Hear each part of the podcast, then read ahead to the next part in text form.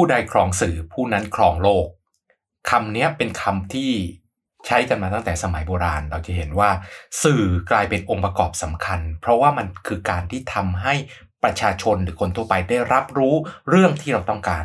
แต่สื่อในปัจจุบันต่างจากสื่อที่เคยมีมาในอดีต แล้วสื่อที่เป็นอยู่ปัจจุบันนี้จะมีผลยังไงต่อการใช้ชีวิตของพวกเราในเมืองบ้างครับ วันนี้เราจะได้พบกับคุณสราวุธเฮงสวัสดิ์คุณนิ้วกลมในมุมมองของ สื่อกับชีวิตของคนเมืองครับ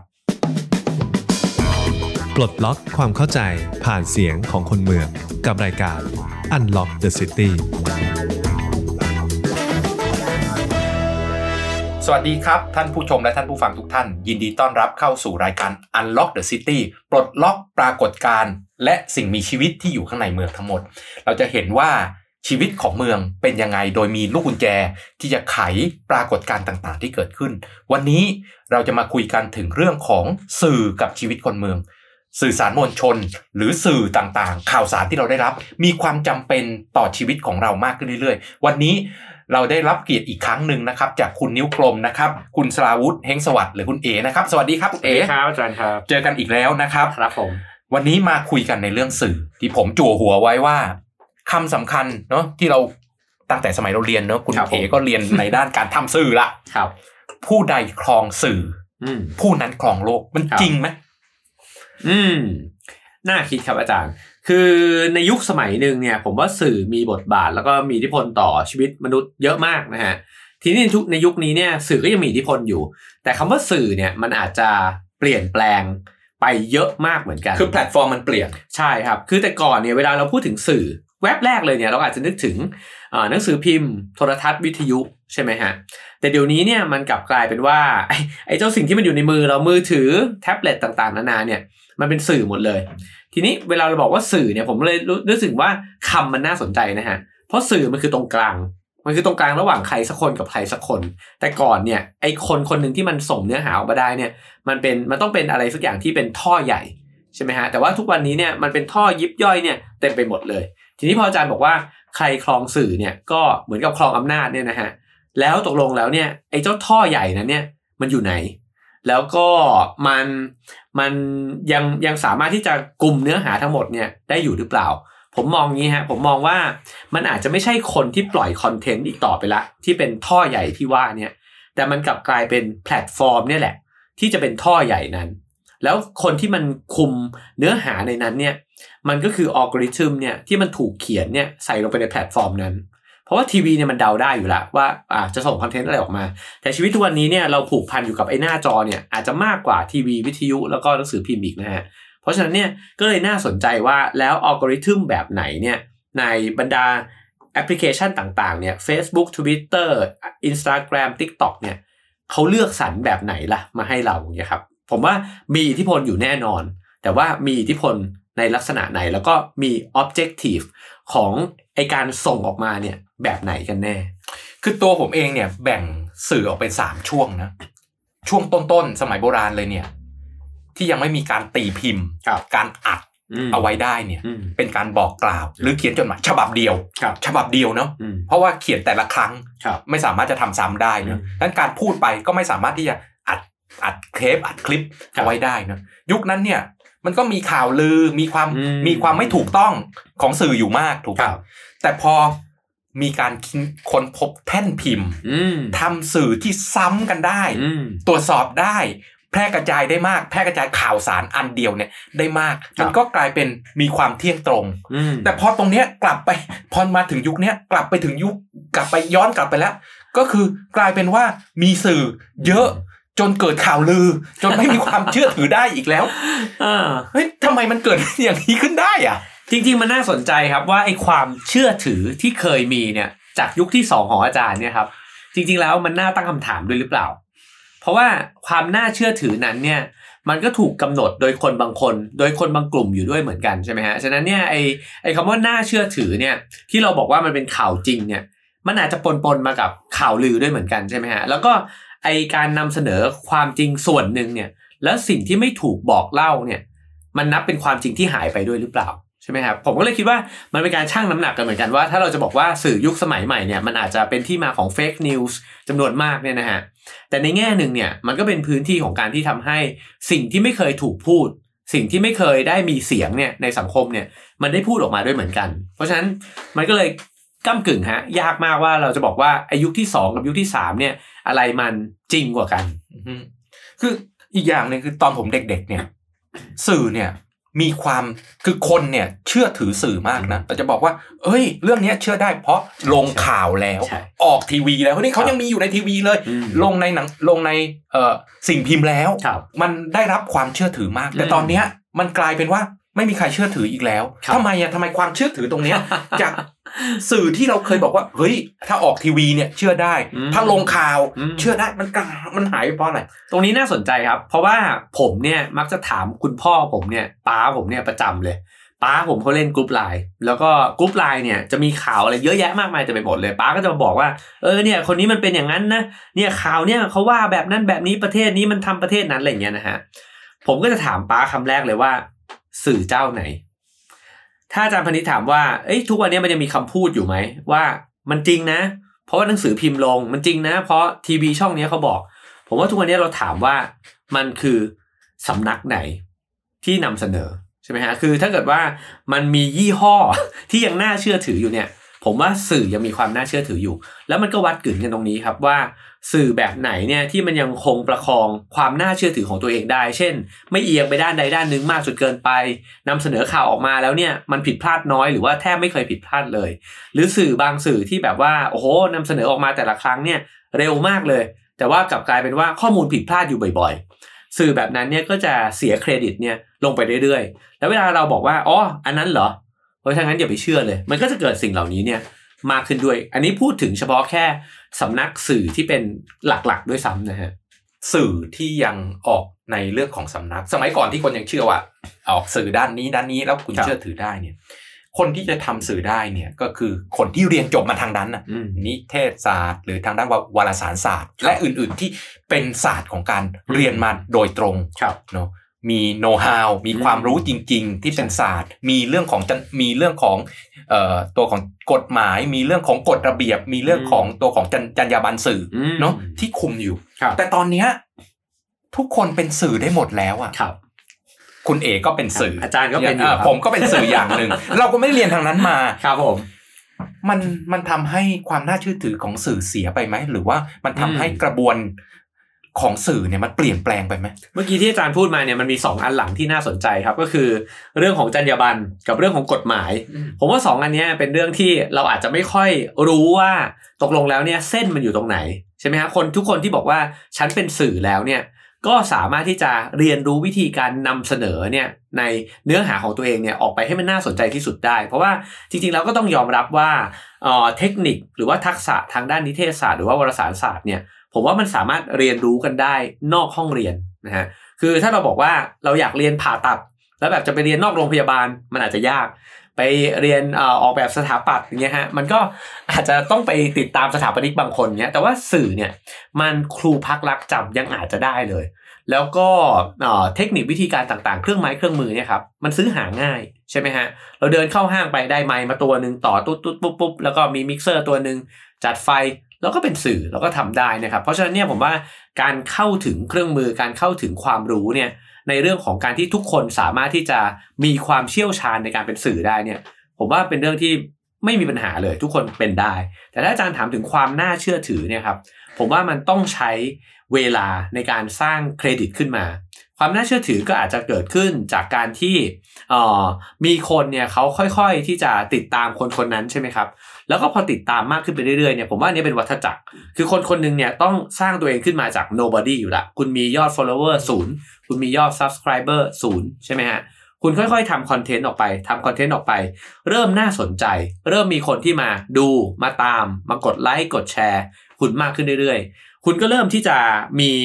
ตัวตนเนี่ยขึ้นมาบนโลกออนไลน์ ทีนี้พอคุณเริ่มมีตัวตนขึ้นมาบนโลกออนไลน์เนี่ยผมว่ามันจะเกิดสิ่งหนึ่งขึ้นตามมาทันที คือการตรวจสอบตัวคุณเนี่ยแหละ เพราะว่าคนมันอ่านกว้างขึ้นแล้ว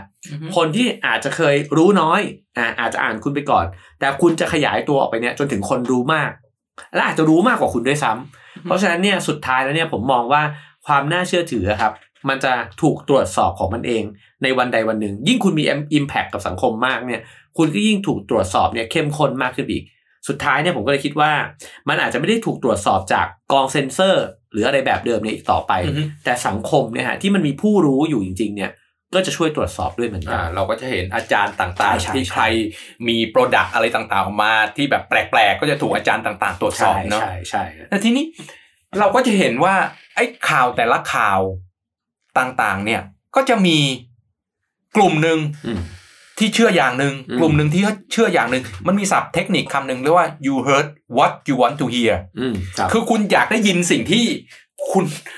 คุณอยากรู้อะอ่าคุณจะฟังแค่นั้นอะ คุณจะจับจับประเด็นแค่นั้นอะ แล้วก็เมื่อก่อนเนี่ยเราก็จับประเด็นด้วยตัวเราเองใช่ป่ะแต่ตอนนี้ไม่มีกลุ่มก้อนอะ กลุ่มก้อนที่บอกว่า เออ ฟังเรื่องนี้แล้วเห็นเหมือนกัน เอาเอาง่ายๆ สีสีเสื้อเนอะเสื้อครับสีนี้กับเสื้อสีนี้ข่าวเดียวกันเนี่ยอืมต่างฝ่ายต่างมองใช่ว่าเข้าข้างตัวเองได้ทั้งนั้นเนี่ยอืมใช่ทั้งที่แมสเซจเดียวกันนะอ่าครับผมมันมันเกิดอะไรขึ้นกับตรงเนี้ยมันผมมันว่าถูกตีความไปแตกต่างกันได้เหมือนกับที่คำนั้นอืม you heard what you want to hear ครับผมผมว่าเรื่องนี้เป็นปรากฏการณ์ที่เป็นโจทย์ใหญ่ของโลกยุคปัจจุบันนะฮะแล้วก็มีคนตั้งข้อสังเกต หลายคนเนี่ยตั้งข้อสังเกตว่า ความแตกแยกในสังคมระดับโลกเนี่ยมันเกิดขึ้นจากโซเชียลมีเดียด้วยหรือเปล่า ซึ่งผมว่าเป็นโจทย์ที่น่าสนใจมากเพราะว่ามันไม่ใช่เพียงแค่ในเมืองไทยเท่านั้นใช่ไหมฮะเพราะว่าความขัดแย้งเนี่ยทางอุดมการณ์หรือว่าทางความคิดเนี่ยมันเกิดขึ้นในหลาย ๆ สังคมเลย แล้วมันก็มักจะเกิดขึ้นในสังคมที่มีความเหลื่อมล้ำเนี่ยสูงด้วย เหมือนกับว่าเราพยายามหาโจทย์อะว่าตกลงแล้วเนี่ยอะไรที่มันสร้างไอ้เจ้าความทุกข์เนี่ยให้มันเกิดขึ้นกับตัวเรา กันแน่ แล้วหลายครั้งมันก็กลายเป็นว่า เออ ก็ เพราะฉะนั้นเนี่ยไอความคิดต่างๆที่มันอยู่ในสังคมที่มันหลายขั้วเนี่ย มันก็ต้องการถูกทำให้ชัดขึ้น แล้วพอมันชัดขึ้นเนี่ยไอความเป็นโซเชียลมีเดียเนี่ยอัลกอริทึมมันนะครับ มันเน้นความชัดเจนครับอาจารย์ คือถ้าอะไรที่เราโพสต์ไปแรงๆนะฮะใช้ถ้อยคำที่รุนแรงหรือว่าสุดโต่งเนี่ยมันจะถูกกดไลค์หรืออย่างน้อยก็กดกดโกรธนะฮะมันก็มี engagement เนี่ยสูงมากขึ้นใช่ไหมครับเพราะฉะนั้นเนี่ย คนก็เห็นว่า โอ้ยิ่งคุณโกรธแค้นมากขึ้นเท่าไหร่ ยิ่งคุณเล่นใหญ่มากขึ้นเท่าไหร่เนี่ยคนเอ่อไอ้เจ้าอัลกอริทึมอะมันจะยิ่งดันโพสต์ของคุณเนี่ยให้มันโดดเด่นมากขึ้นไปอีกมันก็เลยเกิดเอ่อปรากฏการณ์ที่ว่าทุกคนเล่นใหญ่กันหมด ทุกคนต้องโกรธแค้นกันหมดเนี่ยฮะก็เลยกลายเป็นว่าสังคมมันเลยสวิงไปสู่ขวาสุดซ้ายสุดนะฮะแบบเนี้ยมากขึ้นแล้วผมคิดว่าเราจะไม่ค่อยได้ยินเสียงกลางๆ เพราะเสียงกลางๆเนี่ยมันไม่เหมาะกับอัลกอริทึมนะฮะอืม เออเสียงกลางๆนี่น่าสนใจอะเอ่อตัวของอาจารย์ปริญญาเทเทวาเนี่ยเคยเล่าให้ผมฟังครับว่าตอนที่ทวีปแอฟแอฟตัวของทวีปแอฟริกาเนาะฆ่าชนชนเผ่าสู้กันเนี่ยครับฆ่าล้างเผ่าพันธุ์กันเนี่ยอืม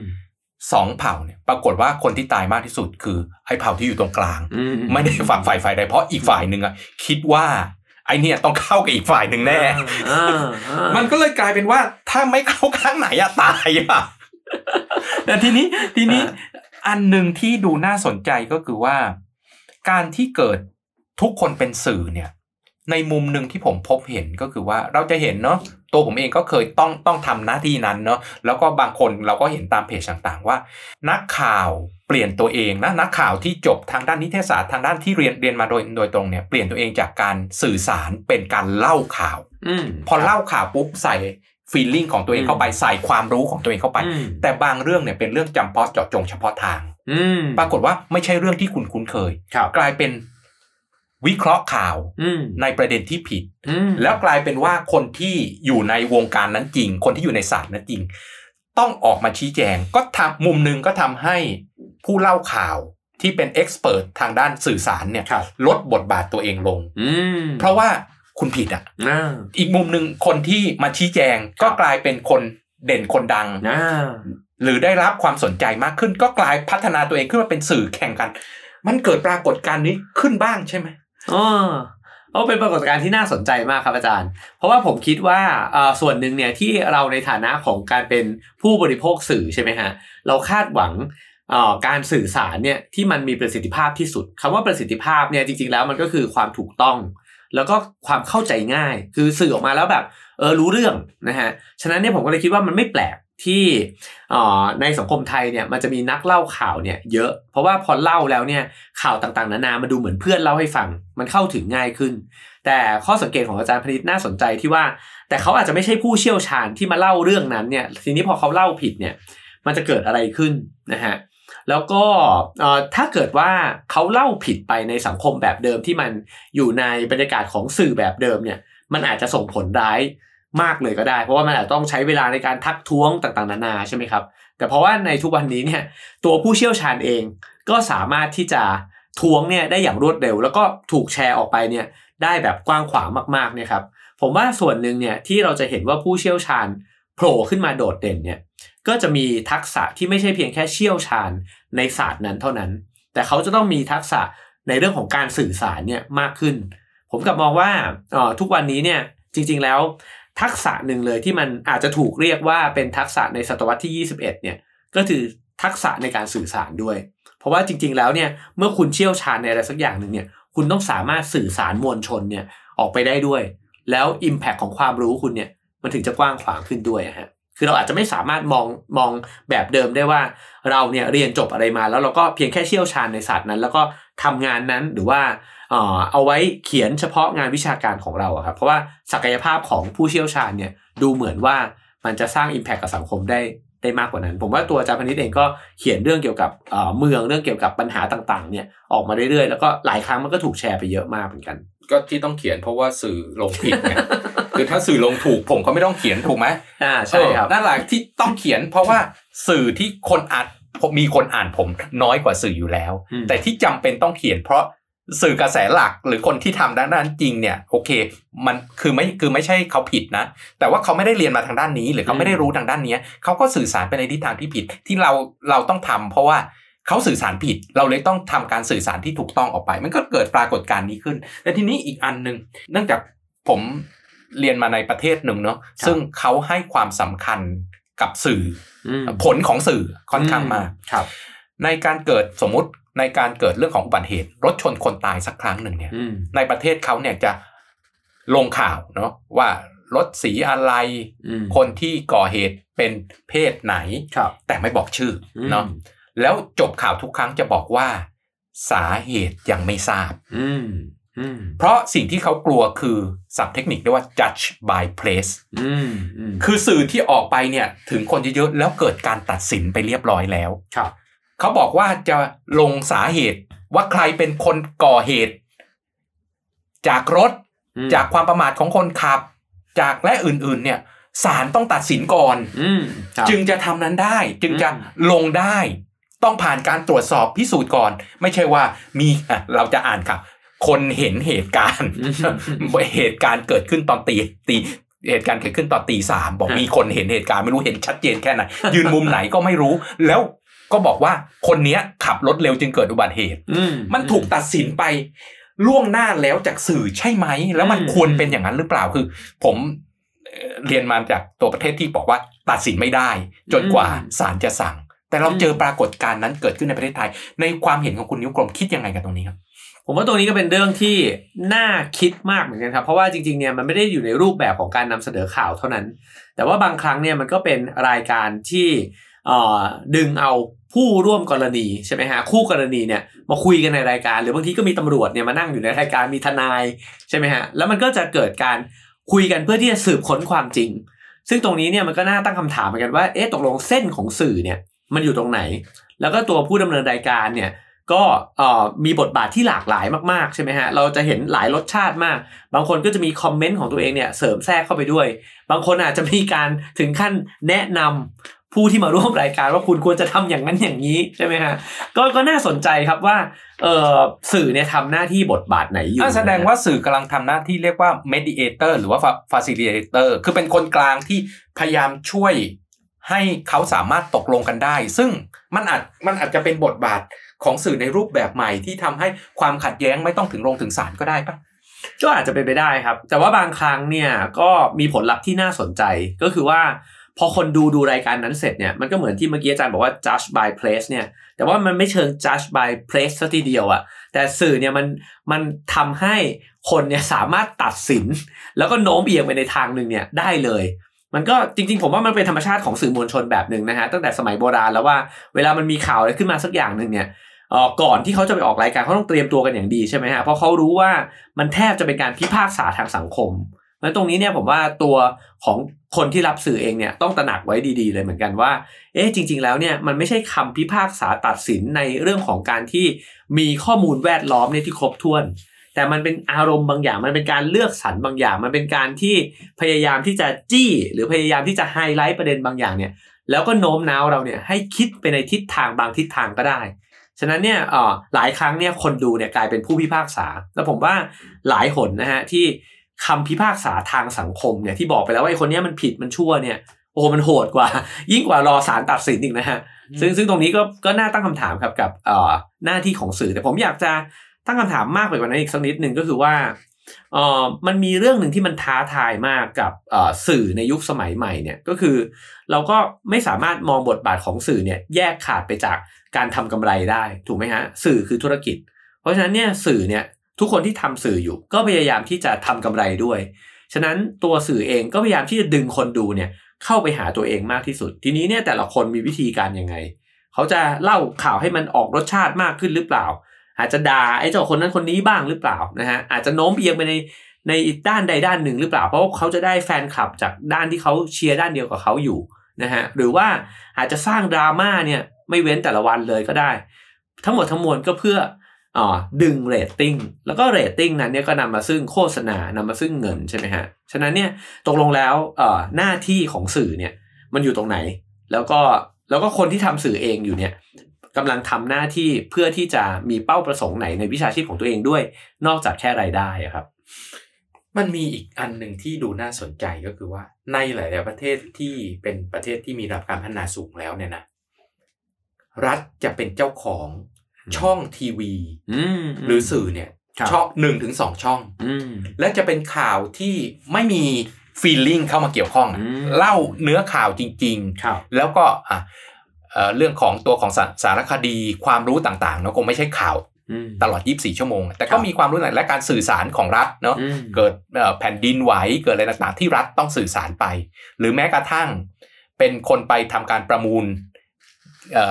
เอ่อเทศกาลกีฬาสำคัญที่มีการถ่ายทอดสดมาให้คนในประเทศนั้นดูครับฟรีเนาะอืมเพราะฉะนั้นสิ่งที่จะต้องทำก็คือมันยังมีสื่อกลุ่มหนึ่งที่ถือว่าคนทั้งประเทศยังเชื่ออยู่อืมไม่เอาอารมณ์อืมเข้ามาเกี่ยวอืมตรงเนี้ยน่าสนใจตรง ตอนนี้ไม่มีใครดูทีวีของรัฐแล้วอะโดยเฉพาะยิ่งข่าว อืม ก็พูดแบบนั้นอาจจะน่าเศร้าไปสักนิดหนึ่งครับอาจารย์ ก็อาจจะมีคนดูอยู่นะฮะ แต่ก็น่าสนใจ ผมผมก็เลยว่าประเด็นนี้มันน่าสนใจ แล้วจริงๆผมอยากผมอยากขอความรู้อาจารย์ด้วยว่าในในประเทศที่พัฒนาแล้วเนี่ย คนให้ความสนใจกับสื่อของรัฐมากน้อยแค่ไหน เพราะส่วนตัวผมเองเนี่ยผมตั้งข้อสังเกตเหมือนที่ตั้งไว้ข้างต้นครับอาจารย์ว่าโลกทุกวันนี้เราเราอยู่ในยุคสมัยของความสุดโต่งคือมันกลายเป็นว่าเราเสพติด อ่ออะไรสักอย่างที่มันต้องชัดเจน ที่มันจะต้องบอกว่าถูกผิด มารายงานกลางๆเนี่ยขี้เกียจฟัง แต่ปัญหาของสื่อคือเร็ว เร็วจนจนไม่ได้รับการพิสูจน์อะหนึ่งถูกต้องไหมหรือตัดสินไปก่อนแล้ว เพราะกระบวนการในการตรวจสอบว่าถูกต้องเนี่ยมันอาจจะไม่เร็วไงอืมผมใช่ผมใช่มองปัญหานี้มากกว่า มากกว่าเรื่องของความเที่ยงตรงอะไรต่างๆนะผมมองว่ามันมีมันมีอย่างหนึ่งที่อาจจะ ยังไม่สามารถพิสูจน์ได้ในเวลาที่ตอนเนี้ยสื่อที่เป็นปัญหาอยู่ก็คือว่าพยายามแข่งกันเร็วอืมและตอนเนี้ยที่เราเห็นปรากฏการณ์ก็คือช่องข่าวต่างๆ ที่เป็นเนี่ยครับถ้าเราไปนั่งดูถ้าเป็นช่องข่าวจริงๆนะอืมเราจะพบว่ามีเรื่องอะไรก็ไม่รู้อะเรื่องที่แบบมันไม่ควรจะรู้เลยอะเป็นข่าวชาวบ้านแบบเออเละเละเทะเทะมากๆอะอืมอืมหมาคลอดลูกออกมาอืมอะไรใช่ใช่เป็นแบบสามหัวอะไรอย่างเงี้ยฮะซึ่งพอมองอีกมุมหนึ่งเออ ก็จริงนะ เพราะเขาเป็นช่องข่าวอืมเขาต้องมีข่าวตลอด 24 ชั่วโมงถูกไหมอืมเมื่อก่อนเรารับรู้ข่าวจากอะทีวีตอนสองทุ่มครับจากสื่อที่พิมพ์ออกมา หนังสือพิมพ์อืมวันหนึ่งรอบเดียวฮะอะใช่ก่อนจะลดความสำคัญลงวันหนึ่งอยู่ในเมืองอาจจะสองรอบอืมมีกรอบเช้ากรอบบ่ายครับแต่เราก็รู้วงรอบของข่าวแค่นั้นแหละ อืมใช่ใช่ แต่เราไม่ได้รู้อะไรมากกว่านั้น แต่ตอนเนี้ย ข่าวมาตลอดเวลา แล้วถามว่าช่องข่าวจะทำอะไร ก็คือต้องหาข่าวตลอดเวลาถูกปะใช่ไม่งั้นจะเอาอะไรมามา run ช่องอะ ใช่ใช่แต่ว่ามันมันกลายเป็นว่าเราต้องรู้เราหรือผมว่าไอ้กระแสธารของความเร็วเนี่ยมันน่าสนใจ เพราะว่ามันไม่เพียงแต่เราต้องหาข่าวอะไรก็ได้เนี่ย มาถม มาถมไทม์ไลน์ของเรามาถมไอ้พื้นที่ว่างของเราเนี่ยให้มันเต็มไปหมดตลอดเวลาใช่ไหมครับอาจารย์ แต่ว่ามันยังดันข่าวเนี่ยให้หายไปตลอดเวลาด้วย เพราะฉะนั้นสิ่งหนึ่งที่มันที่มันอาจจะเป็นประเด็นทางสังคมก็คือว่า มันจะไม่มีประเด็นหลักที่สังคมเนี่ยจะโฟกัสอยู่กับมันในระยะเวลาที่ยาวนาน เราเนี่ยสมมุติว่ามีใครสักคนทำผิดใหญ่โตเลยก็ได้อาจจะมีการคอร์รัปชันใหญ่โตเลยเนี่ยคนคนนั้นอาจจะรู้สึกว่างั้นเงียบๆไว้ก่อน แป๊บอีกเดียวไม่แป๊นาบนเดียวอีคกนไม่ก็นาลืนมเดี๋ยวมันมีดราม่าใหม่มาละแล้วผมว่ามันมันซัดเร็วมากฮะทุกวันนี้เนี่ยไอ้ความเร็วแบบที่อาจารย์บอกเนี่ย มันเป็นเร็วในลักษณะนี้ด้วย ก็คือเร็วในระดับที่เราไม่สามารถที่จะติดตามข่าวอย่างเจาะลึก แล้วก็ตรวจสอบเหมือนที่เขาบอกว่าข่าวเจาะใช่ไหมฮะข่าวเจาะลงไปดูว่าเอ้ยคนเนี้ยทำอะไรแล้วไอ้ความผิดนี้มันเชื่อมโยงกับใครเนี่ย ลักษณะเนี้ยมันหาคนติดตามในระยะยาวได้ยากขึ้น เพราะฉะนั้นเนี่ยมันส่งผลในแง่ของการที่เอ่อ สังคมเนี่ยจะมีโอกาสได้ได้เช็คความโปร่งใสเนี่ยของผู้มีอำนาจเนี่ยได้น้อยลงด้วยเหมือนกัน แต่ในมุมหนึ่งเนาะหลักการของการมีสื่อเนาะตะกี้ที่ตอนต้นที่ทางตัวนิ้วกลมพูดมาเนี่ย หลักการของสื่อเนี่ยคือมีคนเป็นตัวกลาง เพราะเราไม่ได้รู้ทุกเรื่อง อืมครับนะมันเป็นเรื่องของเมืองอยู่แล้วครับ การที่มีคนอยู่อย่างหนาแน่นถ้าเราอยู่แค่หมู่บ้าน อืมเราสามารถรู้เรื่องใช่โดยการไปสัมผัสได้โดยตรงเนอะครับรู้จัก คนนี้นะอืมรู้จักคนนี้คนนี้เลย รู้จักทุกคนครับแต่พอสังคมมันใหญ่ขึ้นเนาะอืมเรารู้จักแค่คนในคอมมูนิตี้เราอะอืมแถวบ้านเราใช่แต่ไม่รู้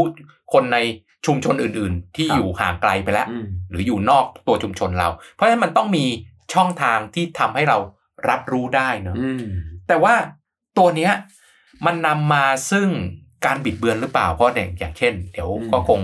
เราอยู่ในโหมดของการใกล้เลือกตั้งแล้วเนอะอืมเดี๋ยวเนี่ยก็จะมีการซื้อสื่อครับจำนวนมากอ่าเพื่อที่จะทำให้ตัวเองเนี่ยมีภาพลักษณ์ที่ดีขึ้นอืมเนาะหรือทำให้คนรู้จักมากขึ้นและอื่นๆ มันกลายเป็นเครื่องมือในการ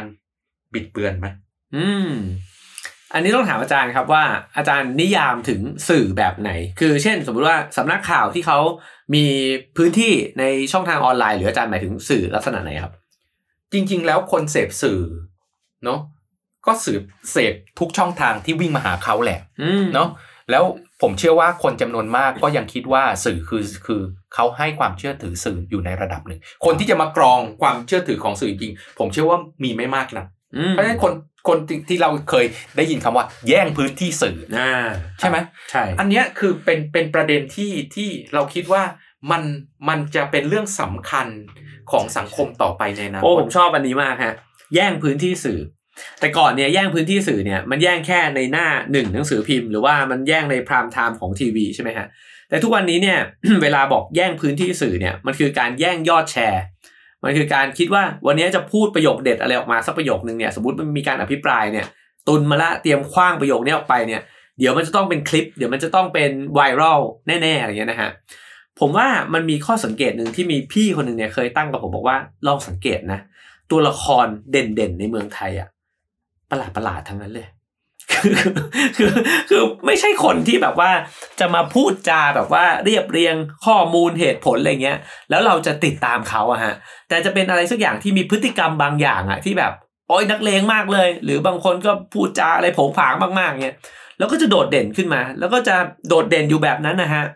ต่อเนื่องเลยนะครับ ผมรู้สึกว่าตรงนี้มันท้าทายมากในแง่ของอพวกเราที่เป็นชาวคนที่ต้องต้องเสพสื่อเนี่ยเพราะเราจะถูกอัลกอริทึมอีกแล้วฮะที่มันจะหมุนปั่นไอ้เจ้าสิ่งเนี้ยบางทีก็ตลกมาก บางทีก็มีวักอะไรประหลาดบางทีก็หยาบคายมากอะไรแบบเนี้ยมันก็จะถูกถมพวกเนี้ยขึ้นมาตลอดเวลา เพราะฉะนั้นเนี่ยตัวละครเด่นๆเนี่ยมันก็เลยเป็นตัวละครที่ อืมผมว่ามันอาจจะมีคนที่น่าสนใจแล้วก็น่าติดตามเนี่ย แล้วก็น่าจะเป็นประเด็นข่าวเนี่ยมากกว่านี้ กลายเป็นว่าคำว่าแย่งชิงพื้นที่สื่อ มันถูกแย่งชิงไปในลักษณะนี้ด้วยครับอาจารย์ อันนั้นที่เราคุยกันมาเบื้องต้นเนี่ยเป็นเรื่องของสื่อที่เน้นข่าวเป็นหลักนะครับข่าวสาร แต่ในฐานะที่คุณเอ๋อยู่ในวงการโฆษณาอืมเป็นครีเอทีฟทำงานในบริษัทโฆษณาเนี่ยครับจากวันที่คุณเอ๋เริ่มทำงานจนถึงวันนี้เนี่ยอืมสื่อในวงการโฆษณาเปลี่ยนยังไงบ้างครับ เปลี่ยนแปลงมหาศาลครับอาจารย์ คือสมมติว่าถ้าผมกระโดดกลับเข้าไปอยู่ในเอเจนซี่ในวันนี้เนี่ย ผมเชื่อว่าผมจะพูดคุยกับเขาเนี่ยไม่รู้เรื่องแล้วเลย คือถ้ามีคนให้ brief ผมมาแล้วต้องคิดงานโฆษณาเนี่ย ผมจะคิดไม่ได้ เพราะว่ามันเปลี่ยนไปในแทบทุกมิติฮะคือผมเนี่ยโตมากับการที่คิดงานโฆษณาเออหนังโฆษณาในโทรทัศน์ใช่ไหมครับ หรือว่า billboard radio spot หรือว่าไอ้เจ้าโฆษณาใน magazine หรือในหนังสือพิมพ์ ก็จะเห็นภาพอยู่ประมาณเนี้ย แต่ว่าวิธีการคิดทุกวันนี้มันไม่เหมือนเดิมอีกต่อไปนะครับผมผมไม่สามารถตอบได้เลยว่า ว่าเป็นยังไงแต่ถ้าจากที่ผมสังเกตเนี่ย ผมคิดว่าหนึ่งก็คือความเป็น branding มันคืออะไร แต่ก่อนเนี่ยเราต้องคิดเริ่มต้นจากแบรนด์อ่าแล้วก็แบรนด์เนี้ยมันมี concept ยังไง มันมีวิธีคิดหลักของมันยังไง แล้วแตกออกมาเป็นแคมเปญอะงั้นหนังโฆษณาจะทำแบบนี้นะสื่อต่างๆนานาใช่ไหมมันก็จะเกาะกลุ่มกัน แต่เดี๋ยวนี้เนี่ยเอ่อเอาแค่ช่องทางเราก็เห็นไม่เห็นหมดแล้วฮะมันมีเยอะมาก การที่โฆษณาสักตัวหนึ่งหรือสินค้าสักตัวหนึ่งเนี่ยอยากจะส่งสารออกไปเนี่ยเขาอาจจะไม่ได้ให้เอเจนซี่อีกต่อไปแล้วก็ได้บางบาง project เนี่ยนะฮะเขาอาจจะไปที่อินฟลูเอนเซอร์เลยก็ได้ ว่าอ้าวงั้นคุณนี้คุณเอาไปเล่าเรื่องในแบบของคุณอะเอาเสื้อตัวนี้ไป แล้วคุณอยากจะไปเล่ายังไงก็ได้ คนนี้คุณเอาไปแต่งเพลงแรปก็ได้ เพราะว่าทุกคนเนี่ยมีช่องทางในการนำเสนอของตัวเอง แล้วก็มีวิธีการในการนำเสนอของตัวเอง ฉะนั้นเนี่ยโอ้โหรูปแบบเนี่ยมันไร้กระบวนท่าฮะมันมันเกินกว่าที่จะคาดเดา มันเปลี่ยนแปลงไปแบบชนิดที่ว่าคนละโลกเลยฮะอันนั้นคือแพลตฟอร์มเปลี่ยนเนาะครับ content เปลี่ยนด้วยไหม content จริง ๆ ก็เปลี่ยนฮะผมคิดว่าเอ่อส่วนหนึ่งเนี่ยแต่ก่อนโฆษณาเนี่ยเขาอาจจะเรียกกันว่าสร้างภาพใช่ไหมฮะในยุคสมัยของผมมันอาจจะเป็นยุคปลายๆของการสร้างภาพให้ดูดีอะสมมุติว่าคุณจะถ่ายอะไรออกมาสักอย่างเนี่ย มันต้องหรูหราดูดี มุมกล้องจัดแสงอะไรเงี้ยนะฮะแล้วก็พอพอมันเริ่มเคลื่อนมาสู่ยุคโซเชียลมีเดียเนี่ย ผมว่ามันเรียลขึ้น คือมันจะแบบว่าจริง ยิ่งจริงเท่าไหร่ ไม่ต้องมาโม้มากนะฮะ แล้วก็ยิ่งคุณทำอะไรที่มันอาจจะดูน้ำเน่ามากเท่าไหร่เนี่ย โอกาสเสี่ยงจะโดนด่ามีเยอะ คือคนไม่ชอบแล้วมาสร้างภาพหรูๆเนี่ย ไม่ชอบ ชอบอะไรที่มันติดดินมากขึ้น ผมว่าคล้าย ๆ กันกับตัวดาราเองก็เหมือนกัน แต่ก่อนดาราเหมือนเทพบุตรนางฟ้าเลย เดี๋ยวนี้ดารายิ่งทำตัวให้มันใกล้ชิดกับ คนทั่วๆไปมากเท่าไหร่เนี่ยคนก็ยิ่งรู้สึกว่ารักเขา ผมว่ามันคือความเปลี่ยนแปลงที่เราไม่ได้เห็นคนในสื่อหรือของในสื่อเนี่ยในลักษณะที่มันอยู่ไกลจากเราอีกต่อไปแล้ว มันอยู่แถวๆเนี่ยแหละ เราก็หยิบกล้องขึ้นมาถ่ายมันได้เหมือนกันอะไรเงี้ยเพราะฉะนั้นเนี่ยตัวตัวคอนเทนต์เองมันเปลี่ยนทีนี้เอ่ออันนั้นอาจจะเป็นเปลือกของคอนเทนต์แต่แก่นของคอนเทนต์เนี่ยผมว่าก็เปลี่ยน ก็คือถ้าคุณมาพูดในสิ่งที่มันดูแบบว่าเกินดูแบบว่าอาจจะ ดีเกินไปหน่อยอะคนจะไม่ค่อยเชื่อ แต่ถ้าบอกว่า เออมันก็ประมาณเนี้ยแล้วก็มันอาจจะมีไม่ดีด้วยนะ เอ้ย อันนี้น่าเชื่อ โดยเฉพาะถ้าเกิดว่าคุณส่งไปให้คนรีวิวของเนี่ย การรีวิวที่คนเชื่อที่สุดคือ ไม่ได้ดีหมด มีดีดีดีดีแต่ก็มีบางอย่างไม่ดีนะ อันเนี้ยคนจะรู้สึกว่า เออว่ะ อันเนี้ยมันดูเป็นการรีวิวที่ซื่อสัตย์แล้วก็ผมว่าอีกอันหนึ่งก็คือบทบาทของกล่องเซ็นเซอร์ที่หายไป แต่ก่อนเนี่ยการทำโฆษณาเนี่ยครับถ้าหลาย ๆ ชิ้นเนี่ยมันจะต้องส่งไปให้ตรวจก่อนมันถึงจะเข้าไป on air ในช่องได้ แต่เดี๋ยวนี้เนี่ยโฆษณา มันคือคุณทำคลิปออกมาเนี่ยคุณก็ปล่อยเลยปล่อยเลยปล่อยเลยเนี่ยเอาง่ายที่สุดก็คือว่าถ้อยคำที่อยู่ในหนังโฆษณาเนี่ยคุณจะพูดอะไรก็ได้ จะกูมึงจะขอโทษนะฮะคือคุณจะเฮี้ยหาอะไรเงี้ยมันก็อยู่ในหนังโฆษณาได้ ถ้าเป็นแต่ก่อนมันก็ไม่ได้นะฮะเพราะฉะนั้นเนี่ยเอ่อตัวเนื้อหาเองมันก็เปลี่ยนไปด้วยครับ การทำสื่อออกมาแบบไวรัลเนี่ย คุณเอกคิดยังไง มันสำคัญไหมหรือมันมีอิมแพกมากน้อยแค่ไหน เพราะตอนนี้ทุกคนพูดว่าจะทำสื่อออกมาเนี่ยจะครับมีมีเดียอะไรออกมาสักอย่างหนึ่งมีตัวโฆษณาอะไรออกมาสักอย่างต้องให้มันเป็นไวรัลแล้วโจทย์บรีฟรับบรีฟทุกอย่างบอกว่า ต้องงานของฉันต้องไวรัลครับ ส่วนตัวผมเองผมคิดว่าถ้าเราเป็นเจ้าของ Product เนี่ยเราอาจจะไม่ได้ต้องการให้ทุกงานทุกชิ้นต้องไวรัลผมคิดว่าไม่ใช่เอ่อแต่ว่าพื้นฐานหนึ่งเนี่ยของการที่เราอยากจะทำสื่อโฆษณาเนี่ย ผมว่าอย่างหนึ่งเนี่ยมันก็คือการที่เราต้องใช้งบประมาณจำนวนหนึ่งเนี่ยมาสื่อสารของเราออกไปใช่ไหมฮะฉะนั้นเนี่ยถ้ามันจะมีประสิทธิภาพมากที่สุดก็คือคุณใช้เงินน้อยที่สุด แล้วคุณสามารถสื่อออกไปถึงกลุ่มเป้าหมายของคุณได้กว้างที่สุดใช่ไหมฮะฉะนั้นเนี่ยไวรัลมันคือความหมายว่า คุณน่ะอาจจะปล่อยไปแค่ช่องทางเดียว คุณแทบไม่ซื้อแอดเลยอะแต่คนดันชอบโฆษณานั้นหรือว่ามันอาจจะเกิดดราม่าอะไรบางอย่างขึ้นเนี่ยแล้วคนกดแชร์ไปเป็นหมื่นเลยเนี่ย คุณไม่เสียตังค์เลย แต่มันเข้าถึงสายตาคนเนี่ยจำนวนมาก แต่เมื่อกี้ผมวงเล็บไว้คำหนึงก็คือคำว่ากลุ่มเป้าหมาย เพราะการไวรัลไปสู่กลุ่มที่ไม่ใช่เป้าหมาย ที่จะซื้อสินค้าคุณมันอาจจะไม่เกิดประโยชน์อะไรเลยก็ได้ และหลายครั้งเนี่ยไวรัลไม่ใช่ไวรัลในทิศทางที่เป็นบวกเสมอไป มันไวรัลไปเพราะคนแชร์ไปด่าก็มี มันไวรัลเพราะว่าคนอาจจะรู้สึกว่าเอออาจจะชอบอะไรบางอย่างในหนังเรื่องนั้นน่ะแต่ไม่ได้ชอบ Product คุณ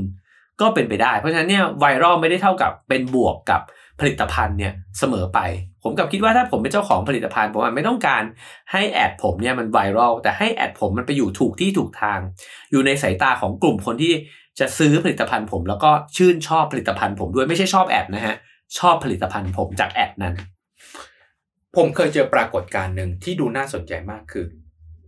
เขาไม่ได้ทำสื่อ ด้วยตัวเอง แต่ให้คนที่มาเห็นสื่อของเขา แชร์ต่อไปอีก ที่ผมเจอก็คือ ผมเจอสายการบินแห่งหนึ่งเนาะครับตั้งแต่ก่อนมีโควิดเขาจะเปิดเส้นทางการบินใหม่อืมไปเมืองซีอานของจีนอืมที่มีไอตัวของเออสุมีอ่าตัวของสุสานเอจิอนซีสุสุสุสานหินนะเขาก็เอาคนแต่งตัวเป็นไอทหารอ่าที่ถูกฝังอยู่เนี่ยฮะหมู่หนึ่งครับไปยืนนะถืออาวุธถืออะไรต่างๆ ยืนที่สถานีรถไฟฟ้าอ่าแล้วแน่นอนถ้าเอฟเดินไปก็ต้องถ่ายรูปเอก็ต้องถ่ายรูปถูกป่ะครับผม เขาไม่ได้ทำสื่อเองเลยอืมเขาให้คนอื่นที่ถ่ายรูปเนี่ย เอาไปโพสต์ต่อครับถูกไหมแล้วอีกอันหนึงก็คือแน่นอนว่าถ้าเป็นรูปก็เฉยๆถูกป่ะอืมแต่พอคุณไปยืนถ่ายปุ๊บตุ๊กตาหินอยู่ข้างหลังใช่ไหมเขาก็เอาดาบจิ้มคุณบ้างอะเพื่อนคุณที่คุณถ่ายเปลี่ยนจากถ่ายรูปอ่าเป็นช็อตถ่ายคลิปมาเป็นถ่ายคลิปวิดีโออ่าครับผมเฮ้ยอันเนี้ยมันดูน่าสนใจมากนะผมยืนดูแบบ เฮ้ยมึงเจ๋งว่ะครับครับ มันจะเกิดปรากฏการณ์แบบนี้คือกลายเป็นว่าใช้สื่อให้คนอื่นเอาไปเป็นสื่ออีกทีใช่ไหมใช่ครับ อันนี้ก็เอ่อสมัยที่ผมยังทำโฆษณาอยู่เนี่ยก็เริ่มที่จะมีครับอาจารย์ คือมันจะเป็นลักษณะของการที่เราเขาตอนนั้นเนี่ยในยุคนั้นเนี่ยมันยังเรียกว่า new media อยู่เลย นั่นคือการคิดสื่อใหม่ที่มันไม่ใช่สื่อหลักทั่วไป เช่นเอ่อเคยมีแบรนด์แบรนด์หนึ่งเนี่ยเขาเอารถ BMW เนี่ย รถหรูๆสักคันหนึ่งเนี่ยก็จอดอยู่แล้วก็มีลูกบอลลูกเบ้อเร่อเลยเนี่ยเหมือนกับอัดลงมาบนหลังคาแล้วก็รถยุบไปเลยอย่างเงี้ยฮะแล้วถ้าเกิดเรามองสักหน่อยเนี่ยมันจะเห็นบิลบอร์ดที่มีนักฟุตบอลเนี่ยอยู่ตรงนู้นเหมือนกับเขาเตะบอลลงมาอัดใส่รถคันเนี้ย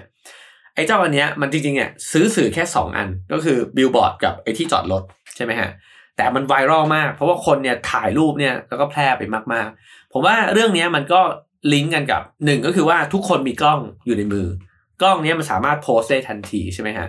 ก็น่าสนใจว่างานโฆษณาเนี่ยอาจจะทำไปในลักษณะของการที่ดึงดูดความสนใจเนี่ยมากขึ้นจริงๆผมว่ามันผมผมคิดถึงเรื่องพวกนี้กับเรื่องงานเต็กเหมือนกันครับอาจารย์ว่า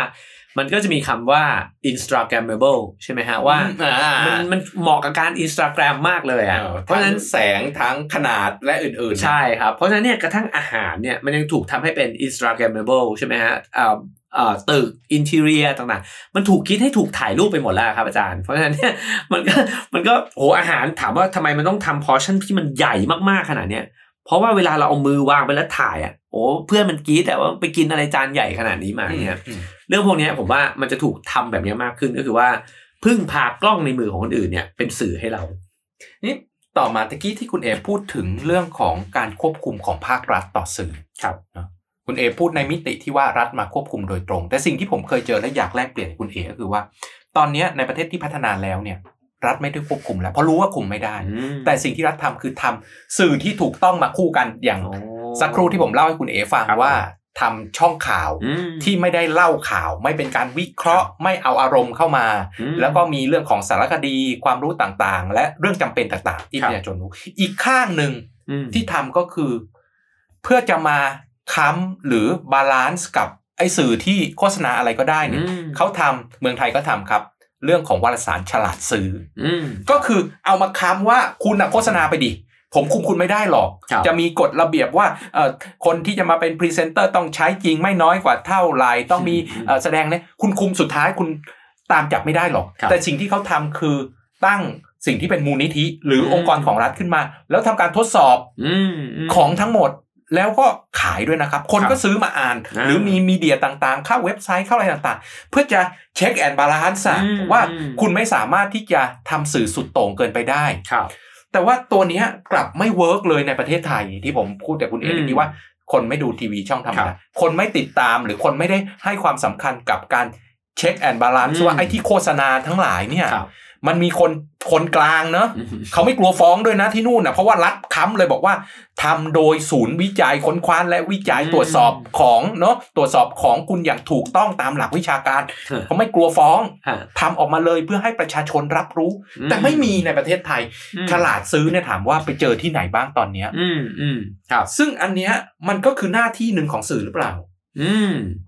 มันสิครับก็จะมีสื่อกลุ่มหนึ่งที่จะต้องใช่ทำใช่หน้าที่ที่ check and balance ตรงเนี้ยว่าไอ้เรื่องที่ถูกต้องคืออะไรครับใครควรจะทำครับกรมประชาสัมพันธ์ของเราทำหน้าที่โฆษณา ผมว่าพออาจารย์รัฐพูดเนี่ยรัฐบาลเพียงอย่างเดียวป่ะมันก็หลับตานึกได้นะฮะว่ามันก็มีคนพยายามจะทำแบบนั้นอะไรเงี้ยนะฮะเพราะว่าผมก็เคยเห็นอ่าอย่างรายการบางรายการของไทย PBS อะไรแบบเนี้ยเขาก็แบบเช่นแบบอ่ามันก็จะมีรายการประมาณนึงว่าแบบเช็คก่อนแชร์ หรืออะไรแบบเนี้ยนะฮะชัวร์ชัวร์ก่อนแชร์อ่าชัวร์ก่อนแชร์เลยแบบเนี้ยครับคือ ผมว่าก็มีอยู่ทีนี้ความท้าทายมันอยู่ตรงที่ว่ากลุ่มผู้บริโภคเองเนี่ยอ่อมีความสนใจเนี่ยมากน้อยแค่ไหนอันนั้นหนึ่งสองก็คือว่าตัวผู้ผลิตสื่อที่เป็นลักษณะแบบที่อาจารย์บอกเนี่ยครับพอมันบอกว่ามันไม่มีอารมณ์นะฮะมันจะสร้างความดึงดูดใจเนี่ยได้จากอะไรไอ้ความน่าเชื่อถือเนี่ยมันเซ็กซี่ขึ้นเนี่ยได้ยังไง คือมันเย้ายวนต่อการที่เราอยากจะไปดูเนี่ยมันได้ยังไงนะครับ หรือว่าไอ้เจ้าการตรวจสอบต่างๆ นานาเนี่ยมันสามารถที่จะ ถูกนำมาวางบนหน้าผู้บริโภคหรือว่าทำให้เข้าถึงหรือว่าทำให้ผู้บริโภคเนี่ยเกิดความรู้สึกว่ามันจำเป็นเนี่ยได้ยังไง ตรงเนี้ยมันมันท้าทาย เพราะผมว่ากลับไปที่เรื่องการเล่าข่าว มันก็มีคำอธิบายใช่ไหมครับว่าทำไมการเล่าข่าวเนี่ยมันถึงฮิตในสังคมไทย เพราะเขาก็บอกว่ามันตั้งแต่อดีตการแล้วเนี่ยเราก็เป็นสังคมมุขปาฐะก็คือว่า เราก็พูดเล่าเล่นลิเกกันมา เราไม่ใช่สังคมของการอ่าน ฉะนั้นเนี่ยพอมันไม่ใช่สังคมของการอ่านเนี่ยผมคิดว่า มันก็มาพร้อมกับการคิดโดยตรรกะและเหตุผลเนี่ยที่มันน้อยกว่าสังคมของการอ่านด้วยเออเพราะว่ามี feeling มีความรู้สึกของคนที่เล่าให้ฟังใช่ครับสอดเข้ามาด้วย แล้วเราเติบโตมากับวัฒนธรรมแบบเนี้ยอยู่ตลอดเวลา ผมว่าเราเราขับเน้นเรื่องอารมณ์มากๆครับอาจารย์ เพราะฉะนั้นเนี่ยอารมณ์เรามันไม่ มันไม่ subtle อะมันมันมันไม่ได้แบบแผ่วๆอะ มันต้องมาแรงอะเดี๋ยวฉันจะตบแกอะไรเงี้ยคือคือเราขับเคลื่อนสังคมอะฮะอยู่กับอารมณ์เนี่ยตลอดเวลาเพราะฉะนั้นเนี่ยถ้าเราจะนิ่งเงียบ คิดไตรตรองวิเคราะห์ด้วยเหตุผลเนี่ยฮะมันก็ท้าทายคือมันมีนะฮะคนกลุ่มหนึงในสังคมไทยก็ก็อยู่ในวัฒนธรรมแบบนั้น แต่ไม่ใช่คนอาจจะไม่ใช่คนกลุ่มใหญ่ มันก็ก็เป็นโจทย์ที่น่าสนใจครัก็บก็เอออย่างลูกน้องผมเนี่ยจะซื้อของในช่วง เก้าเดือนเก้าสิบเดือนสิบอะไรเงี้ยเขาสามารถเช็คได้ทุกแพลตฟอร์มที่ขายนะอืมแต่เขาไม่เคยเช็คเรื่องของคุณภาพ กับหน่วยงานเพราะว่าอ้าวแล้วไปเช็คที่ไหนล่ะคะครับหรือว่าเขาก็ไม่ได้สนใจที่จะเช็คต่อให้มีใช่คือเช็คราคาได้อืมเทียบกันทุกทุกแพลตฟอร์มนะอืมซื้ออันที่ถูกที่สุดอืมแต่ไม่เคยเช็คเรื่องของคุณภาพ และอื่นๆความคงทนถาวรและอื่นๆเนี่ยอืมเราไม่เคยเช็คตรงนั้นอืมแต่เราบอกว่า เออ เอาราคาเป็นตัวตั้งอ่า ซึ่งอันเนี้ยผมว่ามันไม่มีสื่อตรงนั้นหรือเปล่า เพราะว่ามันมันเขาไม่เข้าถึงช่องทางหรือมันไม่ฮิตเหมือนเหมือนที่คุณเอ๋บอกอะว่ามันไม่เซ็กซี่อะมันไม่มันไม่ใช่สิ่งที่คนไทยจะคิดว่าฉันซื้อของแล้วฉันต้องได้คุณภาพ โดยเฉพาะยิ่งเนาะอืมของถูกเนี่ย มักจะลดคุณภาพลงเสมอเหมือนกับเรื่องของ service ของรัฐทั้งหมดที่เรามีเนี่ยครับเราก็ยอมรับว่ามันห่วยอืมแต่เราก็ไม่เรียกร้องอะไรเพราะมันถูกอืมอืมันก็เลยกลายเป็นครับ ปรากฏการณ์ที่เราก็ไม่ได้ใช้สื่อฮะในมุมที่ทำให้คุณภาพชีวิตของเราดีขึ้นอย่างที่โลกก็ใช้กัน ทีนี้ ในฐานะคนทำสื่อเนาะครับเราก็นะในช่วงชีวิตของเราเนี่ยเห็นสื่อปริ้นมีเดียอืมที่รุ่งเรืองมากอืมๆต้องไปเยี่ยมแท่นพิมพ์ครับผมนะครับจนถึงวันนี้ไม่มีใครสนใจอืมสื่อ print media แล้วอืมใช่ มองอนาคตของสื่อ แพลตฟอร์มเป็นยังไง อืมอย่างแรกเลยนะครับ ก็เล่าในมุมของคนทำหนังสือแล้วก็เขียนหนังสือก่อนนะฮะเพราะว่าผมก็เติบโตมากับยุคที่ผมได้แรงบันดาลใจจากแมกกาซีนแล้วก็ผมอยากเป็นนักเขียนนะฮะแล้วก็นักเขียนในยุคสมัยที่ผมมองพี่ๆเขาเนี่ยโอ้โห เป็นคนที่เท่มากนะฮะหลายขายๆคนนี่ขายทีเป็นเป็นโอ้หผลายมว่าเป็นยุคแสนยุคเล่มนั้นเนาะใช่ใช่ครับใช่หนังสือที่ขายดีก็จะเป็นแสนเล่มนะฮะอืม แต่พูดจริง ๆ นะฮะอาจารย์แสนเล่มเนี่ยเทียบกับสังคมอื่นเนี่ยมันเป็นจำนวนที่น้อยนิดมากเลยคือแสนเล่มนี่ก็เยอะมากแล้วสำหรับสังคมไทยนะครับอืมเอ่อทีนี้พอสื่อมันเปลี่ยน แล้วก็สื่อสิ่งพิมพ์เองเนี่ยก็เรียกว่าจะเกลี้ยงแผงอยู่แล้วหนังสือพิมพ์ก็น้อยลงมากแมกกาซีนนี่ล้มหายตายจากไป แต่สิ่งหนึ่งที่น่าสนใจครับก็คือว่า Pocket Book เนี่ยมีช่วงเวลาหนึ่งที่ยอดขายเนี่ยของแต่ละสำนักพิมพ์เนี่ยครับมัน drop ลงไปเลย คือมันวูบลงไปเลย แล้วคนก็ลุ้นกันมากว่าหนังสือจะตายไหมใช่ไหมครับเพราะว่ามันถูกแย่งเวลาจากหน้าจอไปเยอะมาก แต่ผมเนี่ยสังเกตแล้วก็เท่าที่คุยๆกับพี่ๆเพื่อนๆในแวดวงนะฮะมันกลับพบว่ามันไปมันลงไปจริง แต่มันลงไปถึงจุดหนึ่งที่มันนิ่งฮะแล้วมันก็นิ่งอย่างเงี้ยมานานแล้วเหมือนกัน คือมันไม่ลงไปกว่านี้แล้ว ผมก็รู้สึกว่าอ่อในอนาคตผมก็ยังมองมันเป็นแบบนั้น ว่าหนังสือเนี่ยยังคงเป็นสิ่งที่มีคนเนี่ยรอที่จะอ่านอยู่ ก็คือหนังสือที่เป็นพ็อกเก็ตบุ๊กเนี่ยนะฮะเพราะผมคิดว่ามันโดยฟังก์ชันของมันเนี่ยมันให้สิ่งที่แตกต่างไปจากการอ่านบนโลกออนไลน์ เพราะบนโลกออนไลน์เนี่ยได้ความเร็ว ได้ความกระชับ ได้ความได้สิ่งที่มันเป็นประเด็นข่าว แต่ในประเด็นที่มันลึกแล้วก็มันเป็นเนื้อหาที่มันจะต้องการผมมักจะเรียกมันว่าเป็นก้อนนะฮะคือคือมันต้องการการการเนื้อหาก้อนหนึ่งเลยที่จะทำความเข้าใจสิ่งเนี้ย เช่นประวัติศาสตร์มนุษยชาติ ประวัติศาสตร์ไทยอะไรแบบเนี้ยนะฮะหรือว่าเอ่อทำดวงดาวบนจักรวาลต่างๆนานาเนี่ยสิ่งเหล่านี้มันยังหาความรู้แบบเนี้ยได้จากที่อื่นยากครับ ผมก็รู้สึกว่าพ็อกเก็ตบุ๊กยังมีความจำเป็น แสดงว่ามันก็เป็นเหมือนสื่อทางทีทีวี ที่ทีวีช่องปกติเนี่ยมันล้มหายตายจากไป แต่ผลการศึกษาเนี่ยเขาบอกว่าที่ล้มหายตายจากเนี่ยเพราะว่าคนไม่อยากดูคือคนไม่ได้รังเกียจหรือไม่ได้ลดความนิยมจากตัวคอนเทนต์อืม ที่คุณมีนะครับ แต่เขาไม่ชอบโฆษณาอืมคือเขาบอกว่าทำไมฉันต้องถูกยัดเยียดโฆษณาอ่าแต่ในมุมของคุณเอที่พูดถึง Pocket Book เนี่ยครับ Pocket Book ไม่เหมือนสิ่งพิมพ์อื่น ๆ ที่มันมีโฆษณาถูกป่ะโอ้ Pocket Book มันตรงไปตรงมาก็น่าอสยากนใจอ่านน่าสนใจอยากอ่านเรื่องนี้ก็อ่าอ่านจริงๆใช่ไหมจริงไม่มีโฆษณาแทรกเข้ามา เพราะฉะนั้นมันก็ยังอยู่ได้ เพราะว่ามันตอบวิถีของคนในยุคปัจจุบันที่อืมมันมีช่องทางอื่นที่ไม่มีโฆษณาถูกป่ะใช่ใช่ใช่คุณจะไปเข้า YouTube คุณจะไปต่างใช่ใช่ๆคุณก็ ตัดโฆษณาทิ้ง หรืออยากดูตอนไหนครับก็ดูได้อ่าแล้วสื่อในทีวีต่างๆ ก็ต้องปรับตัวเองมาลง YouTube ด้วยเพื่อผมว่าข้อสังเกตอาจารย์น่าสนใจครับ ผมสนใจในแง่ที่ว่าในยุคสมัยนี้เนี่ย เราเลือกที่จะเข้าหาสื่อ แล้วก็จริง ๆ เนี่ยเออมันมันเลือกได้เลยอะฉันจะดูเรื่องเนี้ยเวลานี้ แล้วเราแทบจะ curate content เนี่ยได้เองเลยว่างั้นเดือนเนี้ยฉันให้ไปกับการศึกษาประวัติศาสตร์สเปนสมมุติอะไรเงี้ยนะฮะฉะนั้นเนี่ยพ็อกเก็ตบุ๊กเนี่ยมันเหมือนกับว่า เราเลือกมันได้อะฮะเมื่อกี้ที่อาจารย์พิพูดผมเลยปิ๊งขึ้นมาว่าหนังสือพิมพ์เนี่ย เราไม่ได้เลือกเนื้อหามาทั้งหมดแมกกาซีนก็เหมือนกัน เราต้องรอดูว่า เอ๊ะ เดือนนี้เขาจะพูดถึงเรื่องอะไร แล้วในนั้นมันก็จิทั้งปาถะทั้งเล่มคุณก็ไม่ได้อ่านทั้งหมดทุกแบบต่อให้ใช่คุณซื้อมาทั้งเล่มคุณก็ไม่อ่านเพราะคุณใช่เลือกครับสิ่งที่คุณสนใจอ่านเท่านั้นถูกไหมใช่ แต่พ็อกเก็ตบุ๊กเนี่ยมันใช่เลย คือมันยังตอบโจทย์เรื่องนี้อยู่ คือมันไม่ได้ค้านกับนิสัยของการเสพสื่อของคนยุคปัจจุบันด้วย แต่ผมก็เห็นที่คุณเอทำก็เปลี่ยนแปลงไปเนาะ คุณเอมีครั้งหนึ่งที่คุณเอ จองล่วงหน้าอ่ายัยังไม่พิมพ์ใช่ไหมทำอยู่รู้จำนวนก่อนเรื่อยๆครับอาจารย์รู้จำนวนก่อนใช่ถึงครับจะพิมพ์ใช่ครับ อันเนี้ยมันก็ทำให้ไอ้ปริ้นมีเดียเนี่ยอืมยังสามารถอยู่ได้แต่คุณเอมีช่องทางอื่น ๆ ทางอะครับคุณเอได้ขายนี่เป็นอีบุ๊กคุณเอได้อะไรต่างๆ บ้างไหมหรือว่าเปลี่ยนมีเดียบ้างไหมอย่างอีบุ๊กอะครับอาจารย์คือจริงๆ มีคนทำเยอะมากนะฮะแล้วก็เอ่อผมก็เคยทดลองทำเหมือนกัน แต่เท่าที่จากประสบการณ์ตัวเองเนี่ย พบว่าอีบุ๊กที่เป็นเล่มๆเลยเนี่ยครับ มีคนอ่านไม่เยอะมากเท่าไหร่ แล้วก็จริงๆ จากที่เคยคุยกับเพื่อนๆสำนักพิมพ์เนี่ยเขาบอกว่ารายได้ที่ได้จากอีบุ๊กจริงๆเนี่ยมันไม่ได้เยอะ มันไม่ได้เยอะมากยังไงเนี่ยการขายหนังคืสืออเป็นคนเล่มไม่รับอีอีบุ๊กใช่ไหมผมว่าหนึ่งก็คือว่าเราไม่มีอุปกรณ์การอ่านอ่าที่มันที่มันเอ่อที่มันสบายตาฮะสมมติฝรั่งมี Kindle อย่างเงี้ยมันอาจจะอ่านแล้วมันก็สบายฮะแต่ว่าเราต้องไปอ่านใน iPad ต้องไปอ่านในแท็บเล็ตอะไรแบบเนี้ย มันก็ไม่ไม่ชินอ่าแล้มัวนก็มันมันก็ไม่ได้ดีแบบเอ่อสว่างเกินไปใช่ใช่ใช่เอ่อไม่ได้ฟีลลิ่งในการอ่านและอื่นใช่ครับเราก็เลยเออคิดว่าคนเนี่ยอาจจะอ่านเนี่ยสักสิบหน้าผมว่าพอไหว แต่การที่จะอ่านสามร้อยหน้าในอีบุ๊กเนี่ยเออยังคิดว่าพฤติกรรมเนี้ยมันยังไม่ไม่แพร่หลายครับๆแล้วอีบุ๊กเนี่ยมันเข้ามาทดแทนไอ้ปริ้นมีเดียในมุมของคุณเอบ้างไหมโอ้สำหรับผมไม่เลยครับอาจารย์ คืออืม มันไม่มีจริง ๆ แล้วเนี่ยมันมีอยู่ช่วงหนึ่งนะฮะผมเคยคุยกับร้านหนังสือเนี่ยเขาบอกว่ามีอยู่ช่วงหนึ่งที่หนังสือเสียงเนี่ยมาอ่าเอ่อคนเนี่ยอาจจะใช้เวลาในการอ่านหนังสือน้อยลง แต่ฟังหนังสือในรถเนี่ยมากขึ้น ทีนี้เนี่ยความเปลี่ยนแปลงมาอยู่ตรงที่ว่ามันมาถึงยุคใหม่เนี่ยมันมีพอดแคสต์มากขึ้น เช่นรายการนี้เนี่ยฮะกลายเป็นว่าไอ้หนังสือเสียงมันก็ได้รับความนิยมน้อยลง เพราะมันมีอะไรให้ฟังมากมายเต็มไปหมดครับอาจารย์คือ ผมว่าคนใช้หูในการฟังความรู้และ content มากขึ้น ในขณะเดียวกันเนี่ยเขายังคงแบ่งเวลาไปอ่านพ็อกเก็ตบุ๊กอยู่ แต่ก็ต้องยอมรับว่าในภาพรวมของพ็อกเก็ตบุ๊กเนี่ยจำนวนการขายมันก็ลดน้อยลงด้วยเหมือนกัน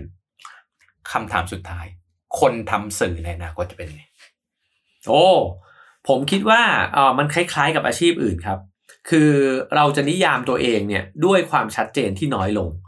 ผมมองว่าอาชีพในอนาคตเนี่ยมันจะค่อยๆพล่าเลือนมากขึ้น แล้วมันจะเชื่อมโยงกับอาชีพอื่นๆมากขึ้น ตัวคนทำสื่อเองเนี่ยแต่ก่อนเนี่ยเราอาจจะเรียกตัวเองว่านักหนังสือพิมพ์ เรียกตัวเองว่านักเขียน หรือว่ากวี หรือว่าอะไรต่างๆนานาอย่างเงี้ยนะฮะแต่ผมมองว่าคนทำสื่อในอนาคตเนี่ยสมมติผมเป็นนักเขียน ผมอาจจะต้องเป็นนักถ่ายรูปด้วย ผมอาจจะต้องเป็นคนตัดต่อด้วย อาจจะต้องเป็นยูทูบเบอร์ด้วย อาจจะต้องเออสามารถที่จะเล่า เรื่องต่างๆเนี่ยให้มันเป็นเพลงเป็นแอนิเมชันเนี่ยได้ด้วย แล้วจริงๆเนี่ยสื่อเหล่านี้เนี่ยผมมองว่าในอนาคตมันยิ่งจะไปผสมผสานกันเนี่ยมากขึ้นไปอีก คือเราสามารถที่จะเปิดหนังสือ แล้วก็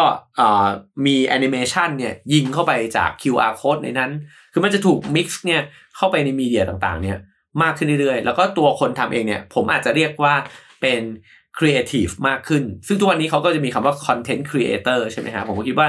เราจะเน้นไปที่ความคิดสร้างสรรค์ในการที่จะหยิบเอาวิธีการต่างๆเนี่ยมาเล่าเนื้อหาของเราเนี่ยในวิธีการที่หลากหลายมากขึ้นครับ ทั้งแพลตฟอร์มและตัว content จะเปลี่ยนแปลงไป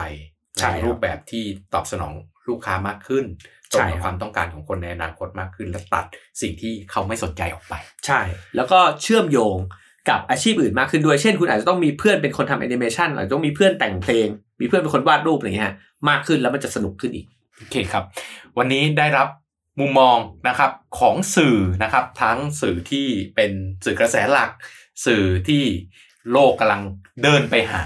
แล้วเราก็จะได้เห็นว่าเรา นะครับจะเสพสื่ออย่างไรต่อไปในอนาคตอย่างมีสติ วันนี้ได้รับเกียรติเป็นอย่างยิ่งนะครับ แล้วก็ได้รับความรู้เป็นอย่างยิ่งขอขอบพระคุณนะครับ คุณนิ้วกลมนะครับ คุณเอ๋สราวุธเฮงเฮงสวัสดิ์เป็นอย่างยิ่งครับพระคุณครับ